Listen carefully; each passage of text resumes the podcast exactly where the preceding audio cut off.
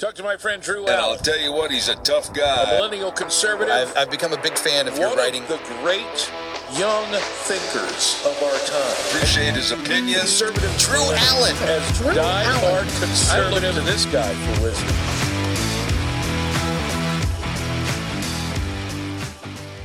Hello, my friends and patriots out there. I just wanted to give you a, a brief update here.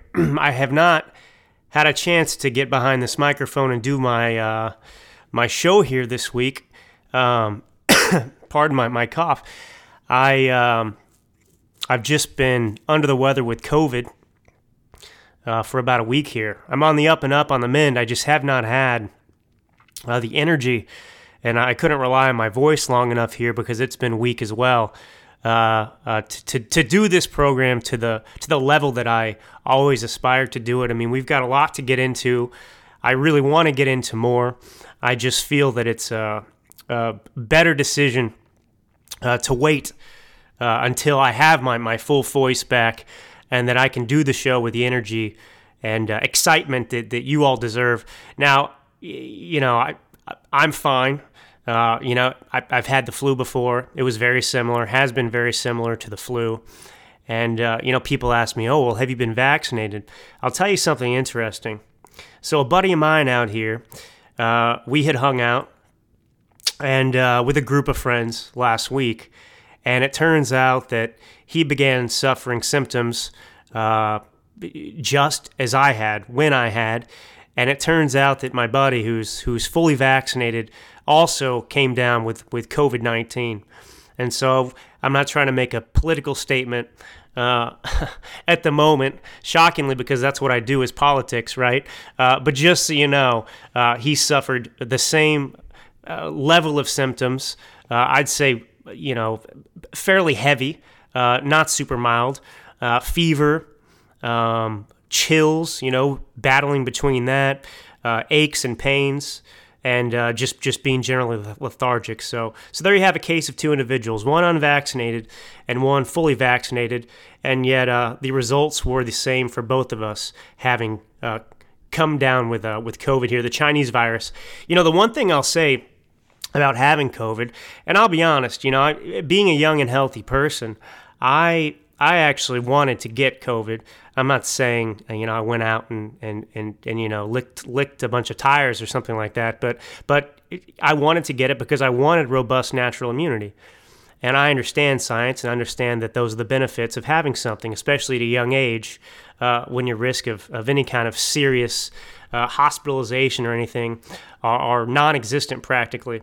And so and so I have. So I can join the Joe Rogan, the Joe Rogan, and um, and uh, uh, Aaron Rodgers crowd here of, of robust natural immunity. Uh, one thing that, that did occur to me just to continue along this sh- brief update before I sign off here is as I've kind of laid in bed and, and been recovering here and not feeling well, of course, the thought never occurred to me to blame Joe Biden for being sick, to blame anybody for getting sick, because getting sick is something we deal with from the moment uh, we're born into this world, and it's something we have to deal with until the moment we leave this earth, ultimately, whenever that day may come. And it just made me think about the reaction throughout the Donald Trump years and his presidency there, uh, that final year, I suppose you could call it, uh, when you know March of 2020 came around, and you had the hysteria by the propagandist media and Democrats who said that Donald Trump had had blood on his hands, that he was somehow responsible for every COVID death. And it just made me realize how sick and deranged and twisted these individuals who think this way actually are. Actually are. To think that, as if death and disease didn't begin until COVID, all of a sudden with COVID, oh, Trump, Trump's responsible for it. You know, if, if anything, uh, if I was to be angry at somebody, I'd be upset at Dr. Fauci and I'd be upset at the Communist Chinese Party and the Wuhan lab for giving us another virus that didn't have to be here. Uh, and, and, so that's where my anger would lie. But it would not be at, at Donald Trump, certainly. And it's not at anything else because, you know, I'm a realist and I'm not filled with absolute hatred and uh, uh, uh, moral depravity uh, to sit here and take a situation like this and try and condemn, you know, some individual who had no part in it whatsoever. And so that went through my mind throughout this process. But we, we've got a lot to get to uh, at another time. And, and, and really, the, the theme that's been on my mind has been the moral depravity uh, spreading across this nation. You can see it with a Kyle Rittenhouse. Um, uh, th- this is the uh, the COVID brain, I suppose. The the Kyle Rittenhouse trial. You can see the depravity of that prosecutor. You can see the depravity and amorality and abject hatred from the left, who is threatening once again violence and protest in the streets if they don't get a, a guilty verdict against Kyle Rittenhouse, who committed no crime at all. He committed the right, he, he, he used his right to self defense. And of course, constitutionality, in the eyes of the left, is, is verboten and outlawed now. And so his Second Amendment right and, and, and numerous other rights are under attack here. And of course, if you look at the, uh, the coward and hate filled individual from Hollywood there, again, uh, Baldwin, right? Alec Baldwin, uh, he's guilty of murdering someone on set. He's guilty of murdering someone on set. And of course, uh, the left will will twist themselves into pretzels to come to his defense, blame it on someone else. How could it have not? Pa- how could it have passed the checks and gotten into his hands, and so on and so forth? They'll go out of their way to defend Alec Baldwin. But when it comes to an individual, uh, a young kid who was actually chased through the streets, chased through the streets, had a gun, loaded gun shoved in his face, and defended himself. Well, they want that man, that young man to to die, rot in a prison cell, cell, or uh, or certainly uh, get the death penalty. The death penalty that they oppose. Uh, they have no reservations with calling for it when it comes to their political opposition. Conservatives, Republicans, people who oppose uh, uh, BLM, Antifa, and these new tenants of the militant left. And uh, we'll see what happens with that case. But the Second Amendment seems to be on trial more than anything else if you've watched it. Um, I'm sure we'll have plenty of time to address that uh, coming up soon. Uh, but there's a whole host of things going on. Uh, we have the Danchenko inv- indictment, um, of course, which goes back to the, the Steele dossier, and it proves what we've known all along um, that Hillary Clinton you know, when, she, when it was discovered that she was using an illegal server in her home, well, using uh, Perkins Coie law firm, uh, which was employed by uh, the Hillary Clinton campaign and the DNC, well, they hired Fusion GPS, who then reached out to uh, uh, Steele. Uh, you know, the, the fake 007 agent MI6, you know, they try to paint him like he was James Bond, but Christopher Steele and Christopher Steele composed, I believe it was a 35 page, some odd uh, dossier, you know, that was full, replete with, with absolute lies about, for example, Donald Trump.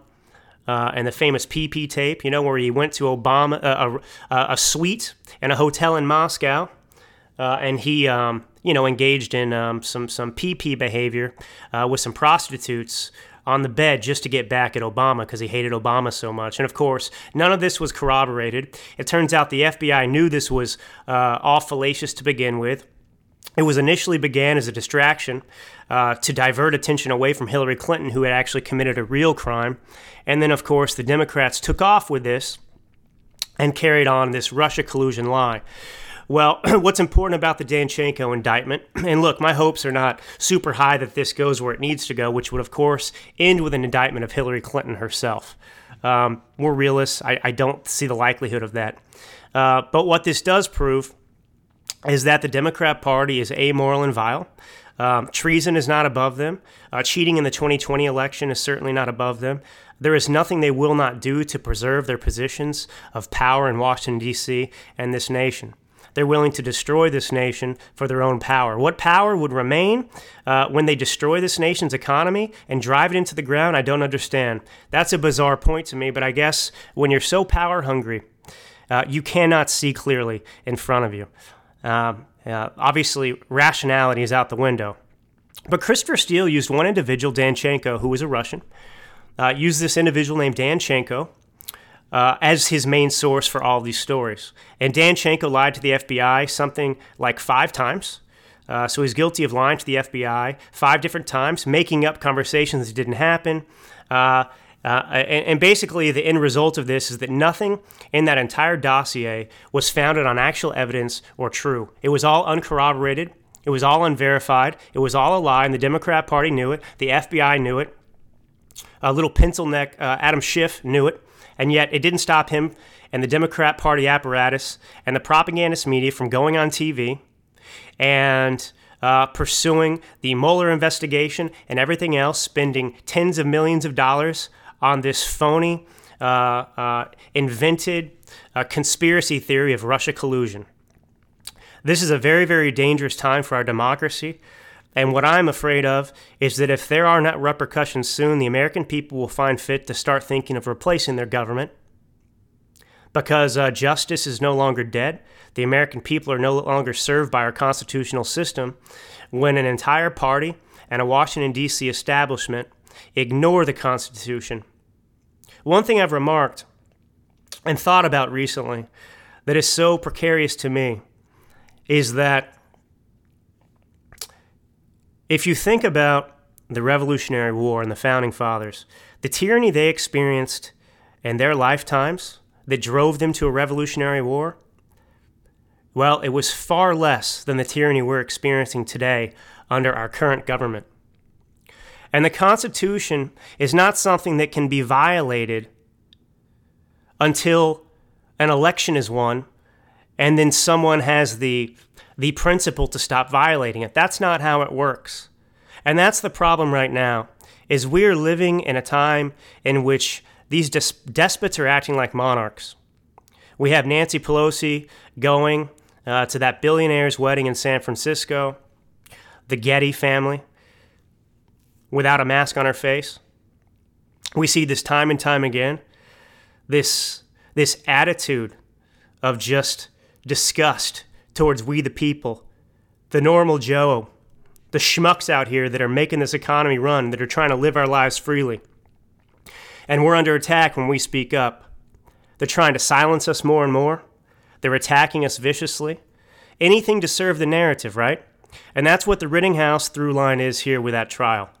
Here you have a story they tried to, to, to tell early on about a uh, white supremacist, a white supremacist who murdered a bunch of individuals, who was reckless, you know, a reason why we shouldn't have a Second Amendment right because he had an AR-15 and he killed people, even though we know he was he was defending himself. And by the way, uh, these individuals uh, that, that that that died because he defended himself, they were trying to kill him and do him bodily harm and injury. Well, one was a pedophile. I just thought you'd like to know. But the left, of course, is calling for you know Kyle Rittenhouse uh, to rot in prison uh, for the rest of his life. You won't hear anywhere that a, uh, a actual pedophile was one of the people chasing him through the streets trying to kill him. But this is where we are. Ends justifies the means. And so the, the left is, is willing to do away with facts once again. They're willing to destroy a young man's life because the narrative of white supremacy and anti and, and getting rid of the Second Amendment is more important than any kind of actual justice, any kind of righteousness or morality. So that's where we are. That's kind of the state of the union. Um, as, a, as an anecdote to close here that has nothing to do with politics whatsoever, um, you know, I don't watch a lot of TV, and in fact, not until recently did I did my wife and I get a TV again. We went without one for about a year, and um, and so you know, being sick and laying on the couch or whatever I was, you know, I tried to find a new show to watch, and I found myself watching Downton Abbey and enjoying it tremendously, by the way. Uh, but it's funny, I had tried to watch it before, and sometimes the circumstances just have to be just right that you can actually settle in and get involved in something. And I got involved in that. But I thought Downton Abbey was supposed to be a comedy. This won't mean anything to you if you haven't seen it, but it's certainly not a comedy. It's uh, extremely dramatic, extremely dramatic. Uh, takes place over a long period of time. I haven't finished the entire series yet, uh, but I went into this thing thinking I was going to watch a comedy, uh, but found myself engulfed nonetheless. in a in a, in a, in a great drama and a, and a great story. But anyway, I just want to give you an update on, on my health and where I've been. I thought I owed it to you. Um, and uh, I'm going to get back here soon, um, as soon as I can. Uh, I'm on the up and up again. You know, tomorrow I, I may feel perfect and be able to, to, to keep up this uh, for the full hour. Um, and if not, I'll certainly, you know, uh, be back hopefully by Friday. But but I'm almost there, and I just want to thank you for your patience, and for those of you that that have reached out and wondered uh, what was going on, or or or when the next podcast would be released. Uh, I really appreciate um, your interest. Uh, in, me and also this show, and, and, and depending on me in some small way for for for what what I have to offer here in the political world. But I just want to say God bless you all, and um, and we'll talk soon.